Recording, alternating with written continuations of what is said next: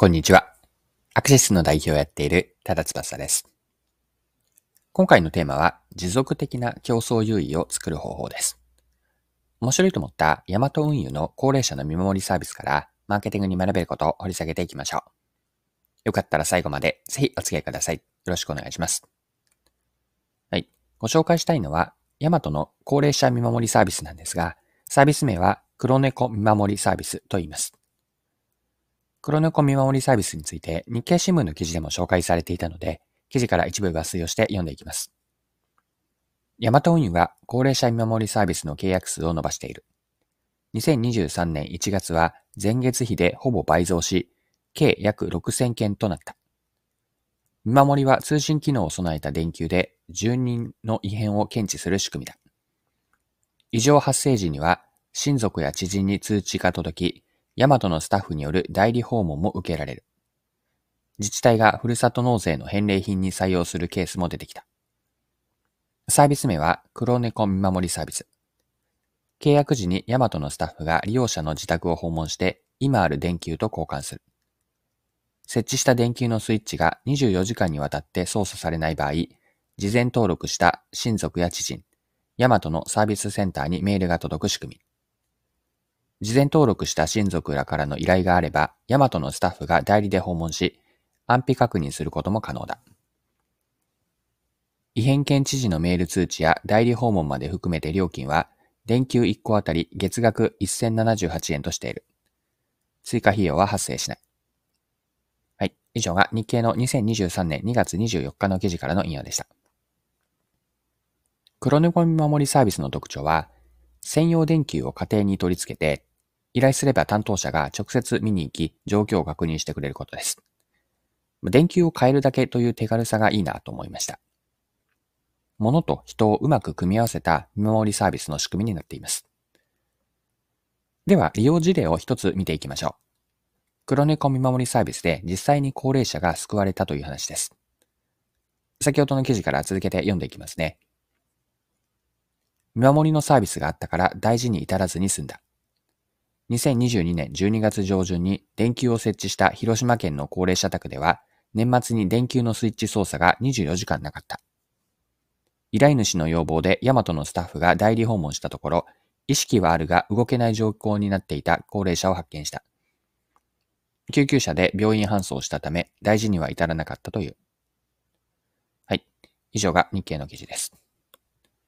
それではここまでが前半のパートにあたるんですが、後半のパートでは、ヤマト運輸の高齢者の見守りサービスである、この黒猫見守りサービスから学べることについて、後半のパートでは掘り下げていきましょう。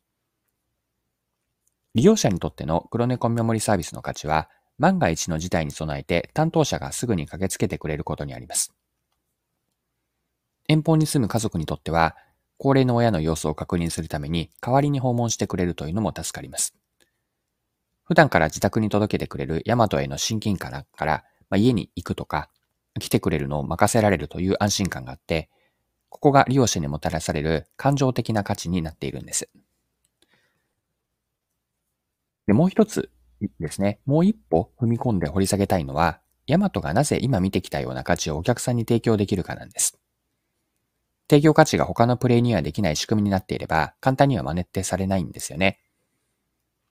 仮に真似されたとしても、表面的な模倣に終わって、競争優位は保つことができます。ヤマトが本業でやっているのは、一般消費者向けには各家庭に訪問し、荷物を届けたり、受け取っていることです。個別訪問というのは、ヤマトにとってはいわば得意分野なんですよね。荷物の受け渡しと見守りサービスはやっていることは一見違うんですが、適切に家に訪問するという共通点があります。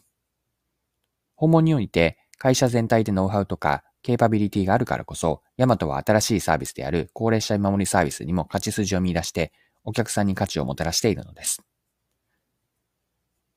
黒猫見守りサービスの学びを一般化すると、これから言う次のような問いかけから持続的な競争優位を作ることができます。問いかけ4つポイントを言っておくと、1つ目は、まず自分たちのお客さんは誰かですね。お客さんは誰かと。次に、そのお客さんから求められるニーズは何か、お客さんのどんな問題を解決するのか？という問題設定。これが二つ目の問いです。三つ目の問いは、その問題に対して解決することによるお客さんが得る価値は何か、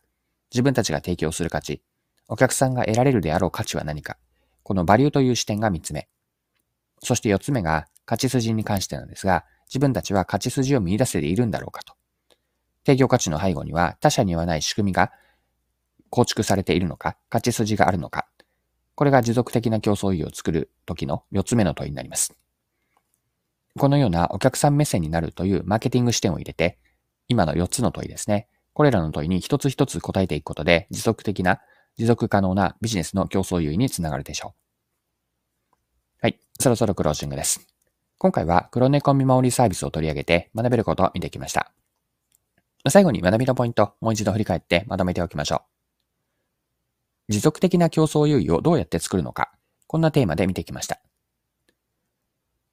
持続的な競争優位を作るには、お客さん目線でニーズや解決策を考えて、まあ、他社にはない仕組みを持つことが重要です。自分たちのお客さんは誰か、お客さんのどんな問題を解決するのかという問題設定、解決されてお客さんが得られるであろう価値、バリューは何か、これらに対して自分たちは勝ち筋を見出せているのか、これらを明確にすることによって持続的な競争優位につながっていくでしょう。はい。今回も貴重なお時間を使って最後までお付き合いいただきありがとうございました。